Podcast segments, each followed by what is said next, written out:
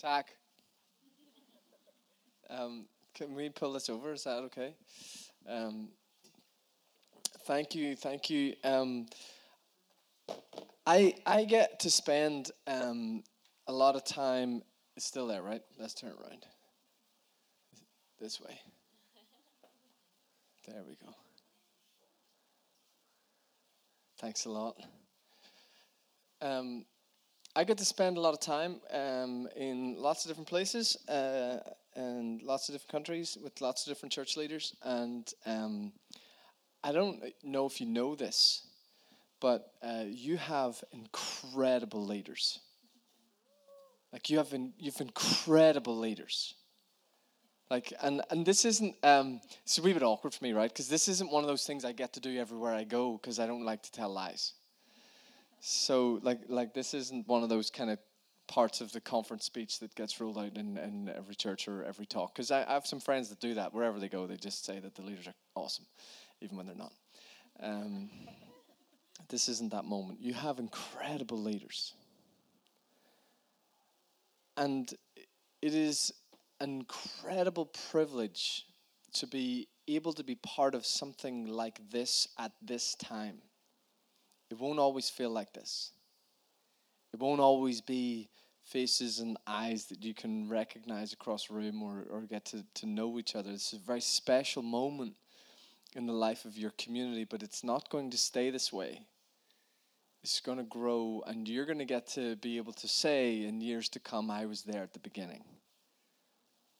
I was a part of the beginning. And I, I just want to uh, gently and very lovingly say don't be a passenger. Like, don't be somebody that's just riding the momentum of somebody else's life with Jesus. Because there's incredible momentum with Simon and Anne and their team. There is momentum, it's an option for you to be a passenger for you just to kind of follow along behind their passion and their energy and their sacrifice, but you will miss out. Your life will be deficient, not theirs. Don't be a passenger. And the only way you get to not be a passenger is for the journey to cost you something. That's the only way. And if it doesn't cost you anything, then you're a passenger. But whenever it costs us, we, we get to, in the private, secret moments before Jesus, hear Him say, Well done. And that's worth more than any amount of money in your bank account you can imagine.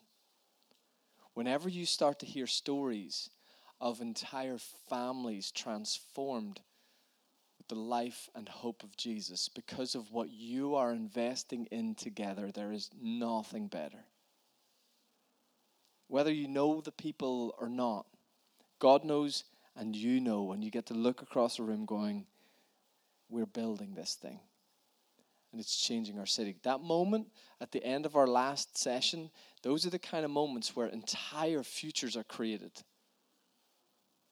where new possibilities open up. This is how the kingdom works. When ordinary men and women say, God, I'll pay whatever it costs. I want to really, really encourage you don't be a passenger. And I also want to say, um, what it seems to be pretty consistent in the Bible every time God speaks, he usually commands something after he speaks and people hear.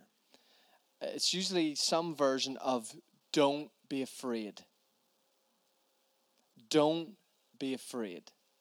I don't know about you, but um, I find it much easier to believe God for a supernatural physical healing than I do for Him to take care of my finances. Like it's, I could pray for the sick all day long, and sometimes expect them to be healed. But when God pokes me about being really sacrificial with my money, that's where I bump into I'm not sure if things are going to be okay. I'm not sure if you're going to come through. I want to tell you a quick story just about uh, money because um, I said earlier, like, uh, awkward isn't the enemy, right? So we, we all feel awkward in church about money, but hey, we need money. The ministry costs. We had a board meeting in March with my board, and uh, I said something along the lines of if this keeps going this way, I think I might die. And I, I wasn't being overly dramatic. Like I, I genuinely was saying, I, I can't, I cannot keep doing this. And we had a fairly sober board meeting. And my board love me, and they're for me and my family. And basically, we need more staff, was the problem and we're looking at our finances, and there's just no way we can employ more people. And so we're having this crazy moment of, well, we, we see that and we hear you, and uh, we want to prioritize this, but you know and I know and we know that like we can't do anything about this right now. And like this wasn't a new conversation about needing more staff. This has been going on for about eight or ten months. And so we're having this moment of like, okay, well, this is a bit crap. Um, next item on the agenda, I guess. And we're just going to move the meeting on. And Mark, uh, who's a friend of mine who planted the church with us, he's the chairman of our board. He said, um, What are we going to do about the journey? So, the journey is another church plant in our city, and they're trying to renovate a warehouse and they're trying to raise money to renovate or make this warehouse into a church. And we had talked about how, as a church, we don't have much money, but we should probably give them something. And so we've just talked about how we've no money to employ people that I desperately need. And then Mark says, Well, what are we going to do about the journey? And I was like, Oh, man. Uh, yeah, good question, Mark. What are we going to do about the journey? And uh, he said, "Well, I, I really think we need to we need to invest sacrificially in their building project." And uh, I said, "Okay." And he said, "So how much money should we give them?" And I said, "Well, what about five thousand pounds?" And I knew we we operate with like a small reserve on our budget, it's about two months worth of expenses. So I, I knew five thousand pounds could we could like we could probably do that and be okay and be really super tight for the next few months and maybe kind of get that back. And everyone else on the board was like, "Yeah, that sounds like a good idea." And Mark says, "I think we need to give them 10." Have you ever had a moment where like somebody says something and you really don't want it to be God, but you kind of know it is? where you're like, ah, I think that's the Lord, but I really wish it wasn't. And we have this moment together as a board where we're like, oh, this seems crazy. Like it, like we've literally just had a conversation about how we need more money. And the next conversation is we're going to give away lots of money. And we all knew it was the Lord, and so we said, Yes, I cannot explain this to you, but the moment as a board we decided to give away £10,000, it was like faith walked into the room. And behind faith came hope. The entire atmosphere of the room changed. It was crazy. I was like, why do I feel better? We've just we've just decided to give away money that we can't afford. We have problems that we can't solve because we need more money but somehow we all feel better. Anyway, um, so we get this guy down who leads this church, and we bless them with the with the ten thousand pounds towards their building project. And uh, I was literally getting messages from all over the world from people that heard about this story. There was a missionary in Chile who was dealing with three or four fractured church relationships that he was trying to help do ministry together with, and they couldn't get anywhere until they heard about this church in Lisburn where this guy's his family are from Northern Ireland. This church in Lisburn that he's aware of who blesses this other church with ten thousand pounds, and it's the catalyst for this community to be restored and reconciled. Crazy in Chile, the other side of the world. So we bring Gary down, we give him the money, everything goes kind of a, a, bit mad. Meanwhile, I'm still slowly dying. And I, I, get a phone call from a business guy in our church two weeks after the board meeting. and he says, uh, Andy, uh, I needed to meet with you. And I said, no problem. So this is the beginning of April. I said, no problem. Like, when, when should we meet? And he said, well, I'm in London. Like, the soonest I could meet is probably like the 4th or 5th of June. I was like, okay, cool. What, what do you want to meet about? He says, let's just talk about it then. I said, fine, no problem. So we go to this meeting on the 4th of June. He hasn't been around the our community for like weeks, and he has no idea that we've given this other church £10,000. He's been in London being busy, I guess. So he's, he, he's people in Chile were hearing about it, but somebody in our church in London, they missed it. Anyway, so so he doesn't even know, and I, I go to meet him and uh, with two of our uh, board members, and he said, God spoke to my wife and I at the beginning of April, and uh, I just wanted to meet you to let you know um, we're going to give you £120,000 for salaries and staff development. And, and then he said something that I'll never forget. He said, People like me usually want to invest in buildings or projects because they're sexy, but life's in people. We'd much rather invest in that. And at the end of June, 120 grand landed in our bank account. We've hired three new staff, and I'm taking next month off.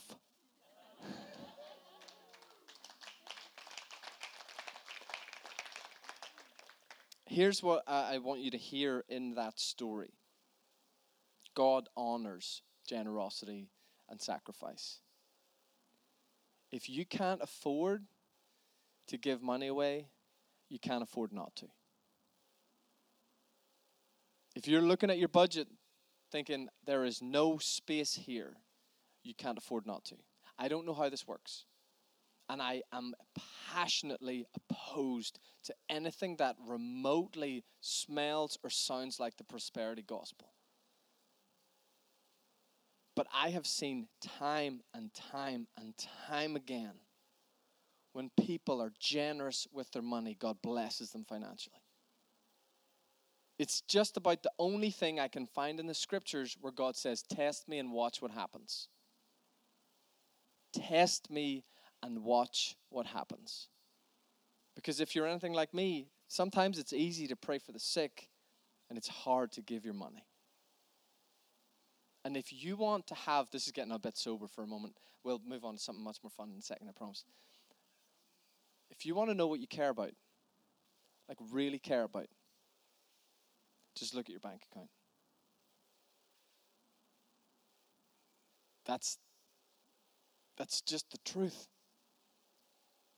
Like if you want to really know what you care about, just go home next week and get a piece of paper out and just look at where your money goes. That's the answer. Now I know, look, guys, I am in this boat every single month we give lots of money away, and every single month I'm like, oh, I could do so many things with that money. And yet, it is impossible.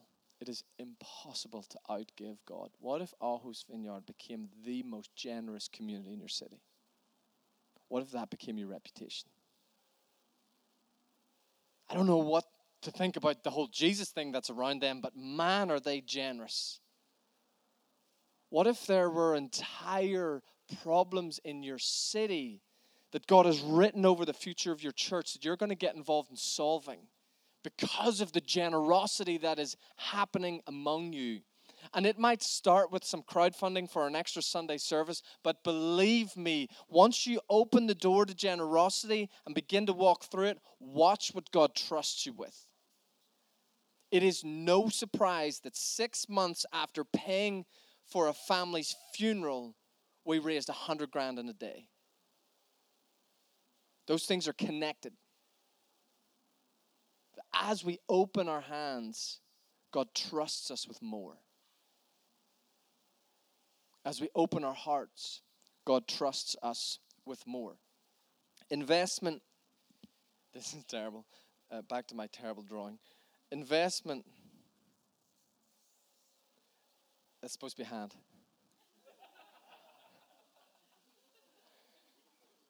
yeah, pray for me.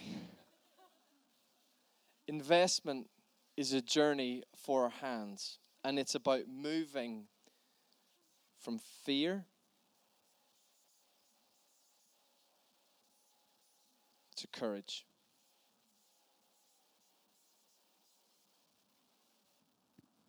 Me tell you, if you want to follow Jesus, you need courage. Every time he speaks, it's followed by, oh, by the way, don't be afraid. Every time he asks something of you, it's, and by the way, don't be afraid.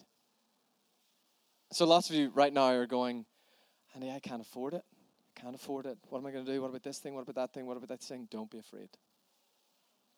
Don't be afraid. I wonder what, how you define courage. What do you think courage is? I, I used to think that courage was never being afraid. That courage was never feeling scared. I used to actually have a mentor who used to say that his goal in life was to be fearless. And I used to think, yes, I want that because I'm terrified most of the time. I want to like paint half my face blue and speak with a Scottish accent and care about freedom and never experience fear. As I began to mature, I realized that the person who never experiences fear can never be courageous. Courage is not the absence of fear, it's the ability to do the right thing in its presence. Courage is not the absence of fear, it's the absence of self.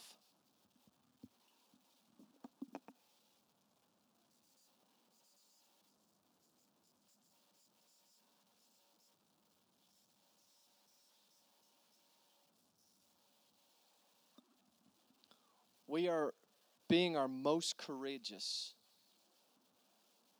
when we are absent of the impulse to say, What about me? That's what courage is. And it is personified in Jesus himself, the most courageous human to ever live. Just think about that moment in Gethsemane. God, if there's any way I can avoid this, I'd love to. But don't let me live according to what I want. Let me execute whatever you want. And he walks right into it.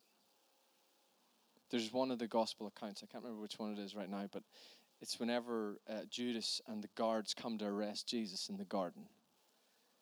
And it says that he steps towards them and says, Here I am. And they fall over.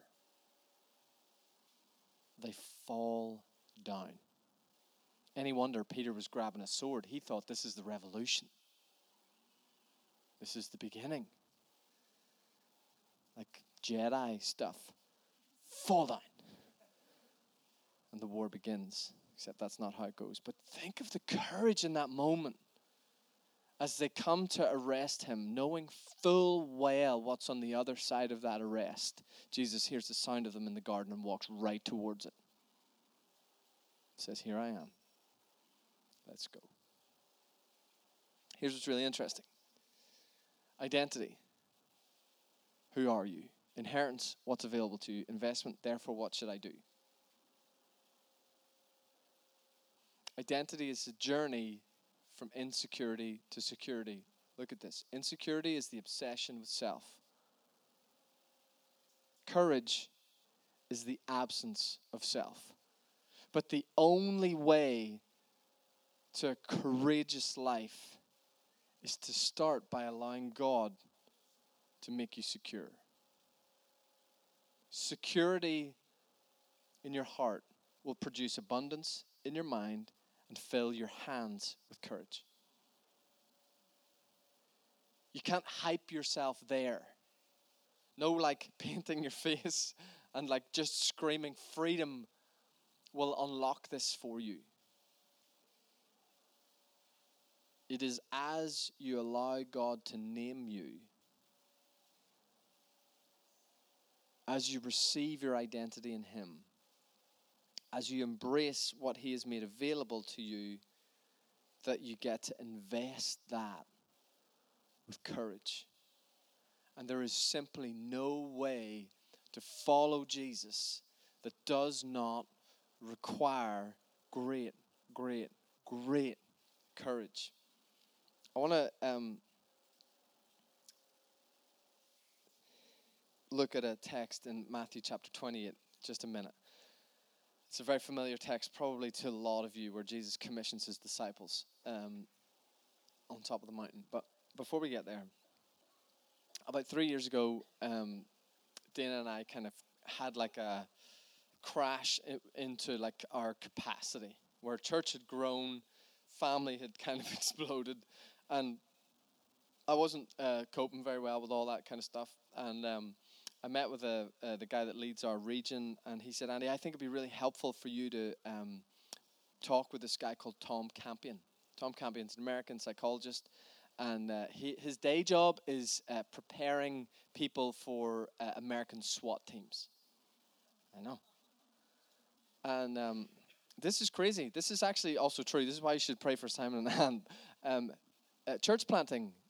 Um, they he's done all these assessments and uh, he's all the science to back this up. But uh, basically, uh, church planting, the stress that typical church planters live with on a day-to-day, week-to-week basis is exactly the same as those in U.S. SWAT teams.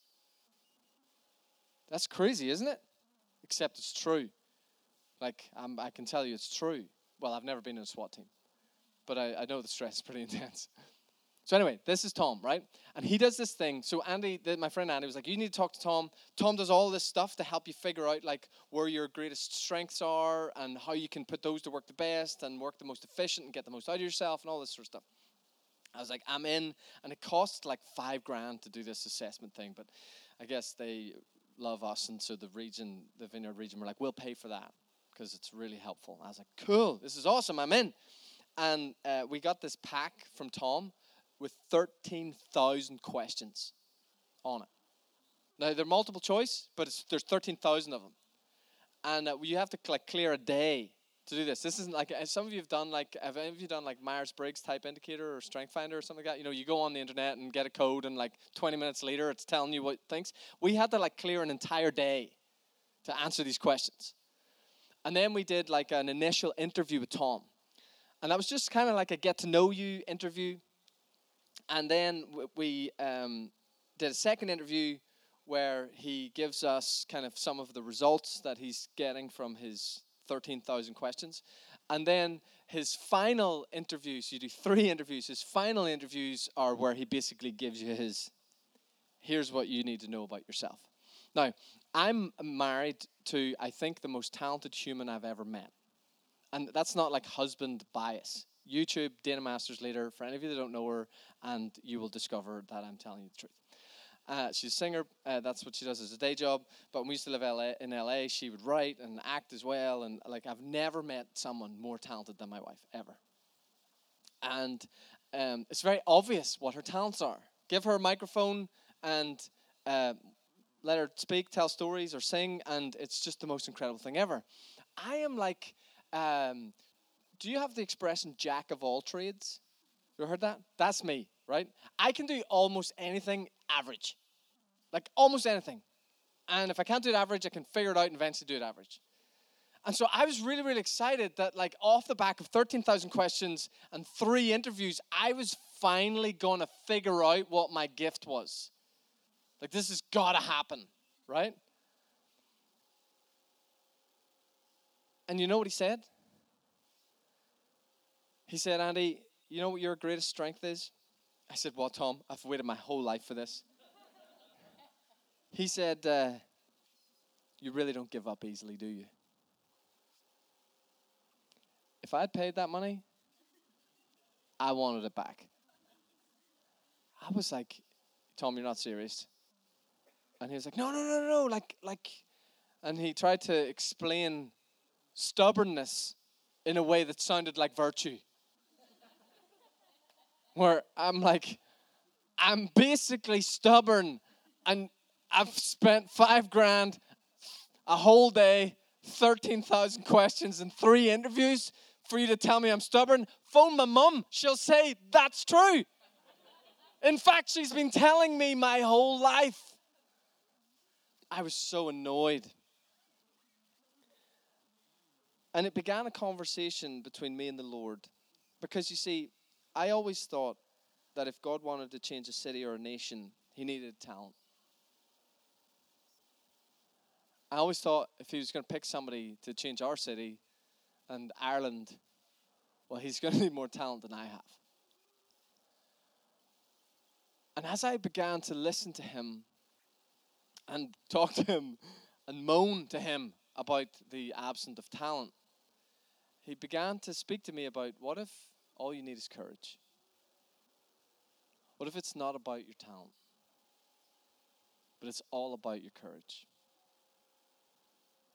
What if it's not about what's missing, but about how prepared you are to allow me to teach you how to live the kind of life that is absent of self?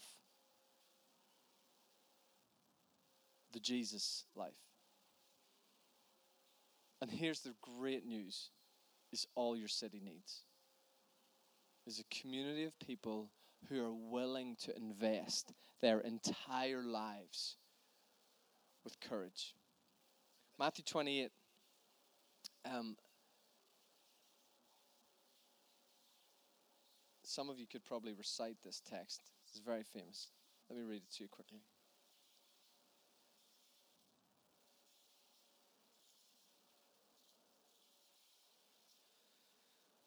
Says, Then the eleven disciples went to Galilee to the mountain where Jesus had told them to go. And when they saw him, they worshipped him, but some doubted. Then Jesus came to them and said, All authority in heaven and on earth has been given to me. Therefore, go make disciples of all nations, baptizing them in the name of the Father and Son and the Holy Spirit, teaching them to obey everything I've commanded you. And surely I am with you always to the very end of the age. I love the honesty in this particular um, account of this story. I, I love that Matthew records that when they saw Jesus, some worship and some doubt, or another translation for that word is some hesitate. That whenever they see Jesus, literally, some of them fall on their face. Now remember, they were there in the garden, they were on the fringes in the trial. Some of them were present at the death. And now they're standing on this mountain, and Jesus is in front of them. And some of them just hit the floor and they worship. And some of them kind of are like, oh, I don't know.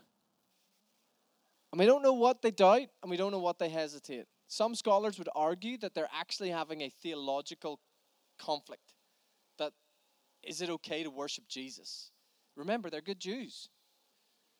You worship Yahweh. We don't, we don't really know exactly what's going on, but some of them are hesitant and doubting, concerned, and others are just just right there. I, I don't know about you, but I'm probably, if I'm most honest, in the hesitating camp in this moment.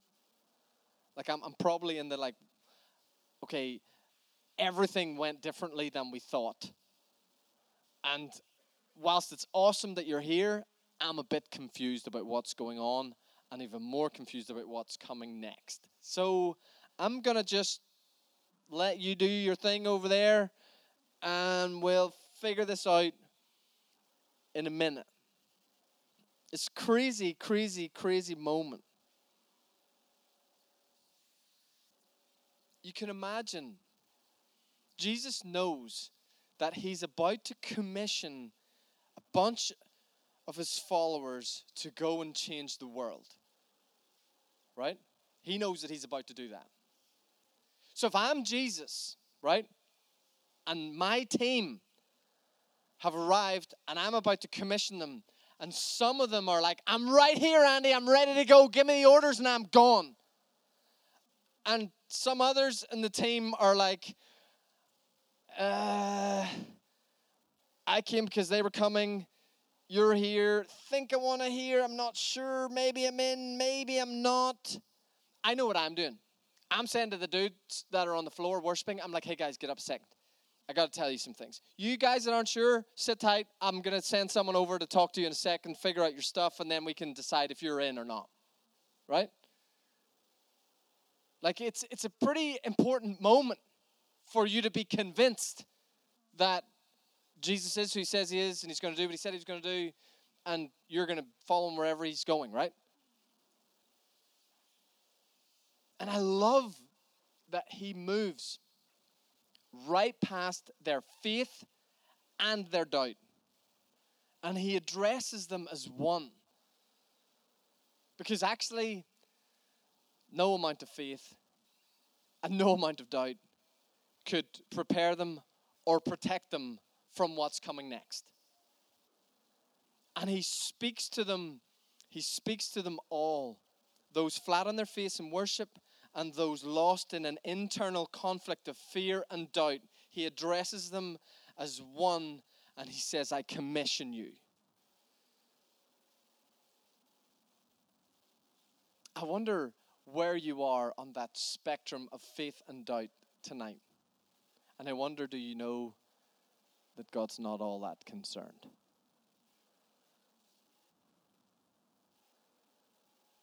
Some of you wrestle daily with doubt, and you still find yourself here. That's an incredible impulse and something for us to honor and not something for you to feel shame over.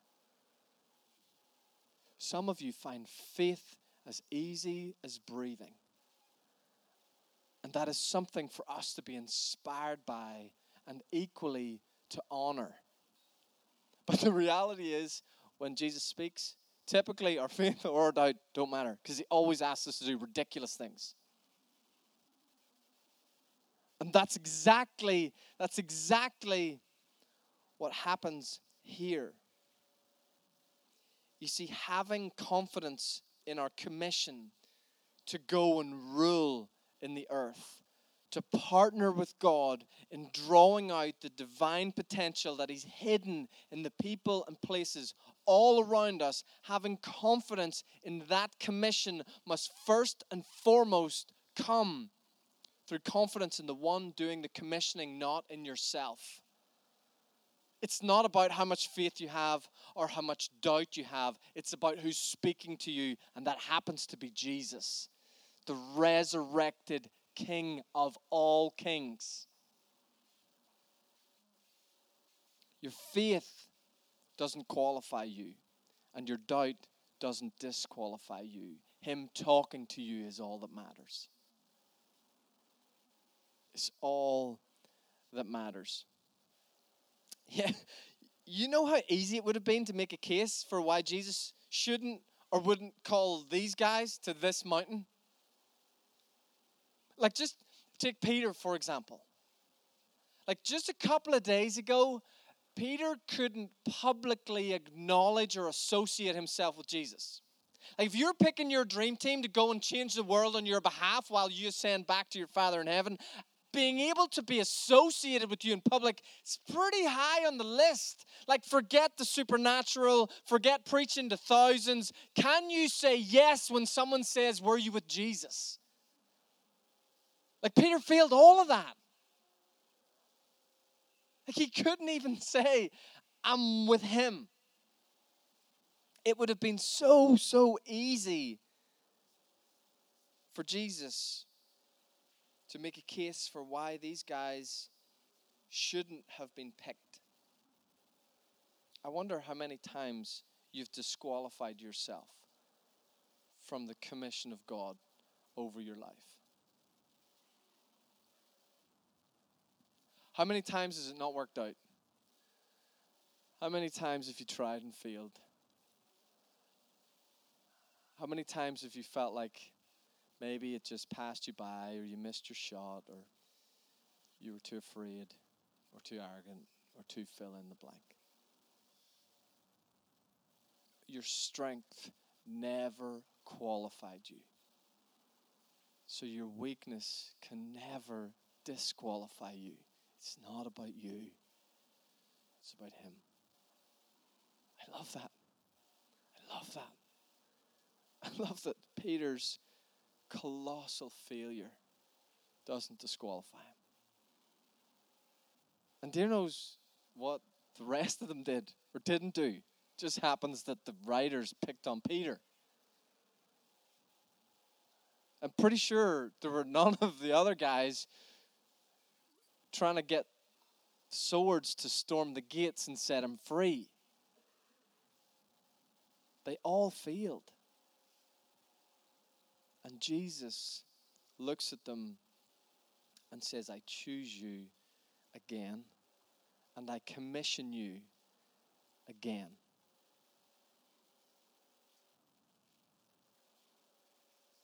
Jesus moves past their confidence and past their hesitation because neither will matter when they hear what comes next. He looks at them in their faith and in their doubt, and he says, All authority in heaven and earth has been given to me. This is a pretty incredible statement. We read that as like Matthew 28, we all know it. All authority in heaven and earth has been given to me, therefore go in all nations, make them disciples, baptize them in the Father, Son. You know, we could we could probably rhyme it off. This is a crazy statement. Remember the text we looked at earlier in Matthew 4 when Satan is testing Jesus? And he takes him to a high place and he says, Everything that you see, I'll give to you if you worship me. It's really interesting that Jesus doesn't say, Hey, that's not yours to give. Because at that moment it kind of is. The scriptures refer to Satan as the prince of this age, the ruler. So, Matthew 4, Jesus quips back another scripture and they, they move on, but he doesn't dispute Satan's hold or authority over the world, but in this moment he does. Back on top of another mountain, looking out over all the kingdoms again. And now he says, post cross, after resurrection, he says, All authority on heaven and on earth has been given to me. It's amazing. We run out of time. I'm going to skip a load of this. Jesus is saying in this moment that he has defeated Satan, sin, and death. When he says, All authority on heaven, in heaven, and on earth has been given to me, what he's saying is, I am ruling the world. He is declaring himself king. He is saying that this human project of somebody ruling on earth has been restored in him. His is the authority un- under which we find our place as his trusted rulers. It is us ruling under the authority of Jesus that allows God's new life to begin to flourish because Jesus has conquered Satan, sin, and ultimately death without getting too technical, this is fundamental theology. Jesus is ruling, his kingdom's come. That's what he's saying in this moment. My kingdom has arrived. The claim is that he is working to take it from where it was under the rule of Satan, sin, and death, every kind of greed, corruption, wickedness, and evil, and he's bringing it under the rule of his life giving love. That's what's happening in this moment. Jesus is saying, I am now ruling the world. And how does he do this? What does the rule of God look like on the earth? This is the shocking part. This is the bit that gets us really uncomfortable. This is where the wheels come off. How does he rule? By us, his followers, occupying his mission here and now on earth, wherever we find ourselves. The project only goes forward so far as the people of Jesus, the ones he commissioned, take it forward. All authority in heaven and earth has been given to me, therefore go. All authority in heaven and on earth has been given to me. Therefore, go and make disciples of all nations. Or a more accurate translation that makes absolutely no sense. Or go and make all the nations into disciples. I'm having a hard time discipling my twins. Never mind a flipping nation. Baptizing them in the name of the Father, Son, and Holy Spirit, and teach them to obey everything I have commanded you. And know this I will be with you until the end of the age. These 11 nobodies, these 11 failures, are given the responsibility to go and make real in the world the authority which Jesus already has. They are commissioned to go and demonstrate to everyone they meet that God's kingdom has come. That's their commission. And it's kind of crazy. This is the part this is part of the answer to the prayer that God's kingdom would come on earth as it is in heaven. He's already he's very smart. You should also understand that about Jesus. He's a clever dude. He's been teaching them to pray that God's kingdom would come. and His will would be done on earth as it is in heaven. And he's now standing in front of them saying, All authority on heaven and earth has been given to me, therefore go now. And make all the nations into disciples. Teach them to obey everything that I've taught you. He's saying this is the answer to that prayer. Your plan A and there's no plan B. Go and make this thing real. Go and demonstrate to the world. I'm quite convinced we can't fully wrap our heads around what this must have been like for the disciples gathered around Jesus in this moment. In modern terms, none of them had passports. Few of them had been more than walking distance from wherever they had grown up and spent their entire lives. And Jesus is now telling them to go and demonstrate the reality of his present rule and reign on the entire planet. You can just imagine them standing around Jesus and him beginning to speak, and the guys that are a little bit scared and the guys that are like totally worshiping, all kind of like dusting themselves off, being like, oh, he's talking, come on, let's listen. And Jesus says, All authority on heaven and earth has been given to me. And you can see Peter going, oh, that's good theology right there. Somebody should write that down. Matthew, are you writing this down? This is really good. Like, I see what he's doing. I remember the whole mountain and Satan and all this other stuff. And I think there was something to do with the whole death and resurrection thing. And he's now king. I think that's what he means. This is great theology. Therefore, go and make all of the nations into the disciples. Wait, you want us to do what? Like, like you can fully expect them for the next sentence to be All authority in heaven and earth has been given to me. Therefore, follow me as I make all the nations into disciples. That would be the sensible next sentence. And the one that we would all go, Sure, Jesus, let's go. Except that's not what he says. It's not what he says. All authority on heaven and earth has been given to me. Great theology, Jesus. Therefore, go and make all of the nations into disciples with us.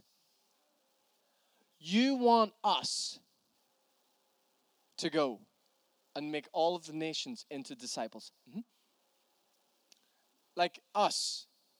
The, the guys that last week c- couldn't really talk about you in public. Mm-hmm.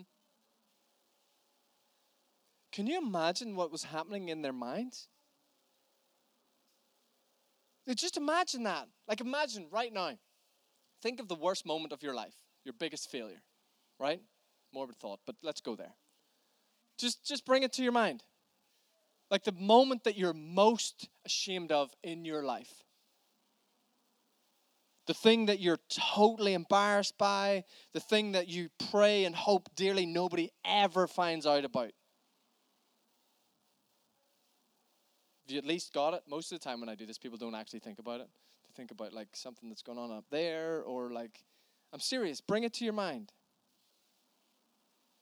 And now imagine Jesus walking right up to you and looking you dead in the face, fully aware of that thing, and saying, All authority in heaven and earth has been given to me.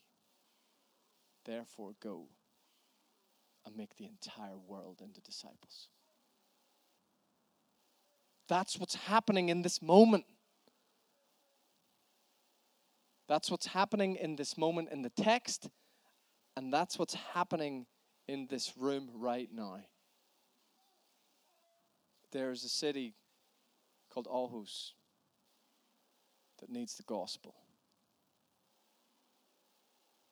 that needs a bunch of ordinary men and women who would learn how to risk everything to demonstrate that Jesus is alive and ruling in the world.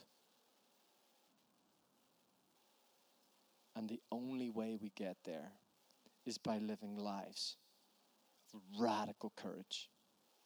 And the only way we get there is by allowing God to tell us who we are, reveal to us what's available, and then unleash us into the world to invest that thing with courage.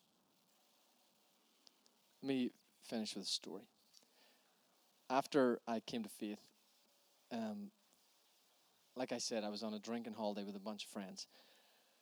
And I'd never really been around Christians before. So I started doing my gap year with Youth for Christ. And this really weird thing happened. I started to notice that every um, guy that was really serious about Jesus could play the guitar and lead worship. And so I, I just thought that, like, if you're really serious about Jesus, which I had just completely reorientated my life around Jesus, right? So, I mean, this sounds ridiculous now, but this is genuinely what happened. I was 18, I'd never been around any of this church stuff before, and all the guys that I respected were worship leaders. So I thought, I know what I got to do. So I saved up my money, a couple of weeks, pocket money or whatever it was that we got allowance for in our gap year. And there was a little guitar shop at the end of our street. And I went down and I bought a 50 pound guitar.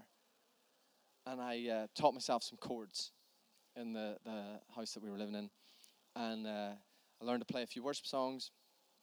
I actually led worship a couple of times. And about two and a half years later, I was working in a local Youth for Christ center, and loads of young people had come to faith. And we started this thing on Friday night called The Gathering. And it was basically like a moment for a bunch of unchurched kids that had come to faith to worship and pray and get some teaching and things like that. And I was the worship leader. And uh, it's really funny because like we have people that are in our church now that like were part of my band, and there's a guy that's actually a worship pastor in Calgary who was my electric guitar player. And it was terrible. Like there's this one night we were there, and I was I was uh, trying to start a song. Was, I can't remember what the song was. It was like a Hillsong United song, and I'm, I'm strumming a few chords, and I cannot, for the life of me, remember the melody. Like I, it, it's nowhere in my mind. And there's a girl in our church called Becky who's like my backing singer, and uh, she was involved in that stuff. This is like 14 years ago. So Becky's kind of standing over here, and I just kind of gently keep strumming and walk over to Becky, and I'm like, "Can you start the song? I can't remember the melody." And she whispers back to me, "I've no idea what song you're playing." and it becomes obvious to the whole room that they're watching a train wreck. Like everybody knows. And I keep playing, trying to find it, and the band are like, we don't know what he's doing. And all the kids are like, oh, this is terrible. This is much more, um, much worse than it normally is. And uh, eventually, I did what every good Christian leader does when everything goes wrong. I just stopped playing and prayed and said, I, I think the Lord wants us to do something else tonight. and, and I got off the stage. And later on, later on that night, um, my boss, in the most loving way possible, came and grabbed me, and I felt terrible. Like I felt like the biggest failure in the world. And he came, he sat down beside me. He was like, "You okay?" I was like, "Not really." And he said, "Why are you trying to be a worship leader?" And I was like, uh, I don't know. And he said, You're terrible. He, he literally said that. And I was like, I know. It's really bad. And then he said, Andy, let me tell you two or three things I see in you that when you do them, you and other people come alive. And he talked about a few things. And I went, Yeah, that's true. Yeah, yeah, that's true too. Yeah, I love doing that. And he said, Andy, stop wasting your time trying to be a worship leader. We, when God commissions us into whatever is your everyday, ordinary life, need to have the courage to be yourself there. Don't try to be anybody else. Don't try to invest something that God hasn't made available to you. If I started to sing right now, you would know that's not available to me.